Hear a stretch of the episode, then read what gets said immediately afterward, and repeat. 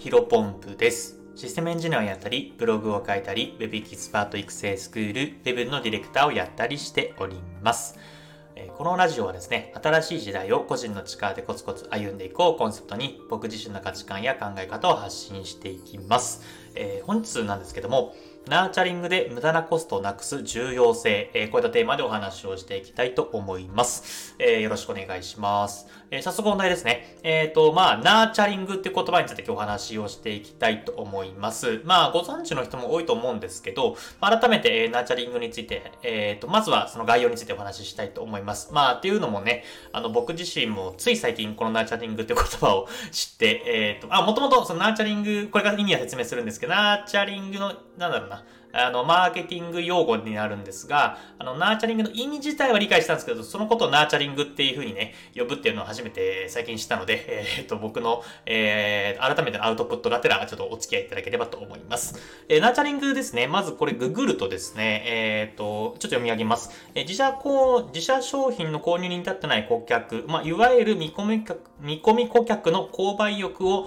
えー、醸成することを目的に、顧客の興味度合いに応じて段段階的に商品の情報提供を行うといったマーケティング活動を指しますと。うん、まあ、長ったらしく話してしまってますけども、えもっと簡単にやると、簡単にまとめると、まあ、お客さんを、えー、と、教育、まあ、えっ、ー、と、いろんな方法で教育をして、まあ、購買意欲をかき立てる、みたいなことを、まあ、ナーチャリングというふうに呼びます。うん。なので、顧客、一言で言うと顧客育成ですね。顧客がなかなか言えなくて申し訳ないですけど、一言で言うと顧客育成なのかなと僕自身は捉えています。うん。で、まあ、ナーチャリングとか、リードナーチャリングとかいうふうに言いますけども、まあ、これがね、ものすごく、えっ、ー、と、重要になってきているというか、これで、えー、ものすごく大切だよって話をしていきたいと思うんですけども、まあ、このナーチャリングをすることによってね、えーものすごく無駄なコストが削減できるなというふうに考えています。で、ね、これ具体例を話した方が一番わかりやすいと思うので、えっ、ー、と、話をすると、うんと、まあ僕がね、えっ、ー、と、大好きなインフルエンサーがいてですね、まあ誰かというと、まあ、たくさんいらっしゃるんですが、最近、まあ、例で挙げると、えー、株本さんですね。うん、年収チャンネルとか、えー、ストックさんサロンの、まあ、創業者の方の株本さんという方がいらっしゃるんですけども、まあ、これね、えっ、ー、と、知ってる人多いと思いますが、かなりね、えー、毒舌キャラになり、ですよね。うん。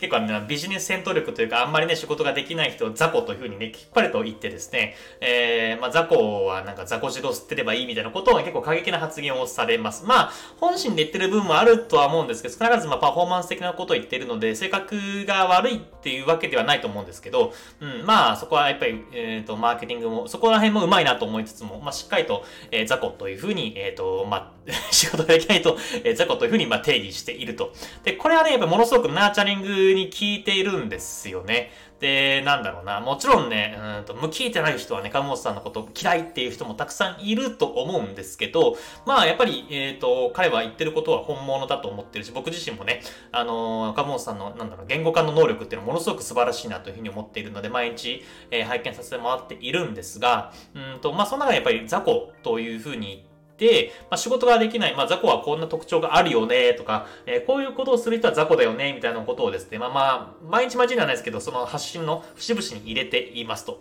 でそうするとですね、まあ僕自身も、えー、カウモさんの動画を見てですね、あこういった特徴ある人は雑魚というふうに思われるから、えー、そういうことはしないようにしようみたいな感じで、勝手に、えっ、ー、と、自分の育成が行われているというのを、えー、実感しています。で、具体的な例で言うと、二つあったかな。一つはですね、フリーランサミットというふうに、まあ、鴨さんが、えっ、ー、と、開催をしたオフラインの、えー、イベントが以前、えー、東京の、ちょっとどこか忘れちゃったんですけど、あの、都心で、えー、フリー、東京国際フォーラムか、で行われまして、まあ僕実際そこに行ってきました。でね、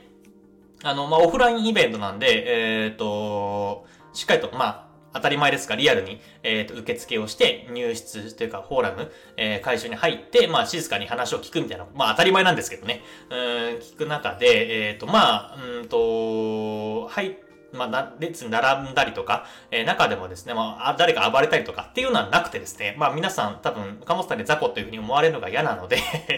しっかりと、あの、真面目に、え話を聞いたりとか、まあ、変な行動をせずに、えーと、やる人が多かったですね。うん。で、多分これでやっぱりね、普段から雑魚みたいなことを言っているからこそ、えー、皆さんもね、変な行動を起こさないってことがただあったんじゃないかなと思います。まあこれがね、例えば、うん、いい感じに好感度が高かったりとか、いろんな角度から好かれてるインフルエンンサーが開催している、まあ、オフラインイベントだったらですね、多分ちょっと嵐系の、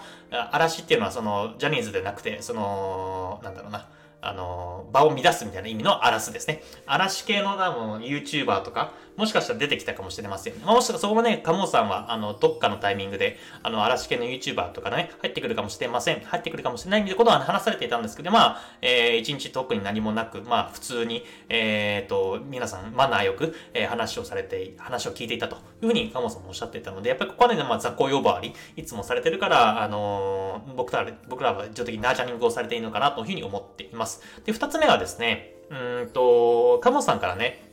まあ、カモさん本人かどうかわからないですカモさんのアドレスから、えー、メールが来ました。で、これ何かというと、まあ、僕がね、ストックさんサロン、えー、カモさんがやられてる、えー、オンラインサロンにですね、まあ、入会をしました。まあ、そのフリーランスサミットを、えー、機にちょっと、いや、はい、もともと入ってみたかったんでね。で、今回入るとフリーランスサミットで、まあ、ちょっと特典があったので、まあ、これを機会にちょっと入ってみようかなというふうに思いまして入りました。で、そこでね、僕がね、まあ、単純に、えー、決済ミスをしてしまったんですよね。さっき言ったフリーランスサミット参加する時に、えっ、ー、と、この、例えば専用コードを入れると、えー、1ヶ月分初月、初月無料になりますよっていうコードがあったんですけど、それをね、僕、入れるタイミングよくわからなくて、えー、入れないで決済を示してしまったと。で、その後に、あ、これ、無料になるこうクーポンの決済コードか、入れてないなと思って、もう一回ちょっと決済しまったら、20で多分決済しちゃったんですね。で、その時に僕の心境としてはですね、あ、これ2回やっちゃったから雑魚呼ばわりされるな。ただまあ、えっ、と、なんだろうな。うん、雑魚呼ばわりされて、ちょっと変に思われるよりかは、まあ、一旦ね、えー、これ様子見て、まあもし二重決済されるのであれば二重決済はね、ちょっとやめてほしいっていう連絡はしなきゃいけないなと思ったので、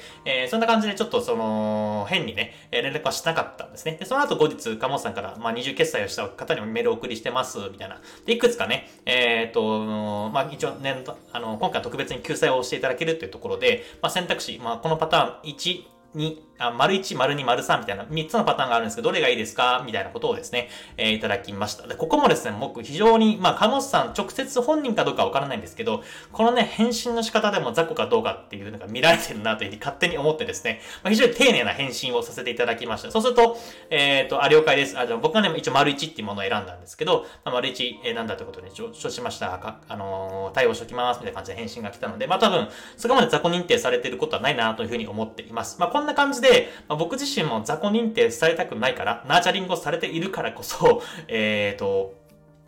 自分自身がガモさんに雑魚というふうに思われないようにしっかりと対応するっていうことが、えー、ありました。で、これね、振り返ってみると、えー、ガモさんに下沼にナーチャリングされていたのかなというふうに思っています。まあ、こういうことをすることによって、まあ、ナーチャリングをすることによって、えっ、ー、と、まあ、さっき言った、えー、フリーランスサミットで変な嵐も来ないですし、えっ、ー、と、コミュニケーションコストというところも無駄なものがかかりにくいというところでですね、やっぱりナーチャリングで無駄なコストを削る、えー、重要、えっ、ー、と、コストをなくす重要性っていうのは、ものすごくあるんじゃないかなと思います。で、これはね、僕にとっても、えっ、ー、と、応用できるなというふうに思っていて、まあ、ツイッターでもスタンド FN でもブログでも、まあ、僕はね、いつも発信、日常的にさせてもらってますけども、まあ、結構、うんと、偏りがちな部分もあるなと思っています。僕はね、雑魚という記憶というかね、えっ、ー、と、勇気がないので、そこまで、えっ、と、なんだろうな、一方的というか、まあ、偏った発言はしないですけども、まあ、どちらかというと、うんと、フリーランス寄りというか、個人でコツコツ歩んでいきましょうみたいなところを話をしているので、まあ、僕の放送というかね、僕の発信を聞いている方は、まあ、僕がこういった価値観を持っている、考え方を持っているっていうのをね、えー、理解できることによって、これどっかの話でも、放送でも話したんですけど、まあやっぱりオフラインでね、ツイッター経由とか、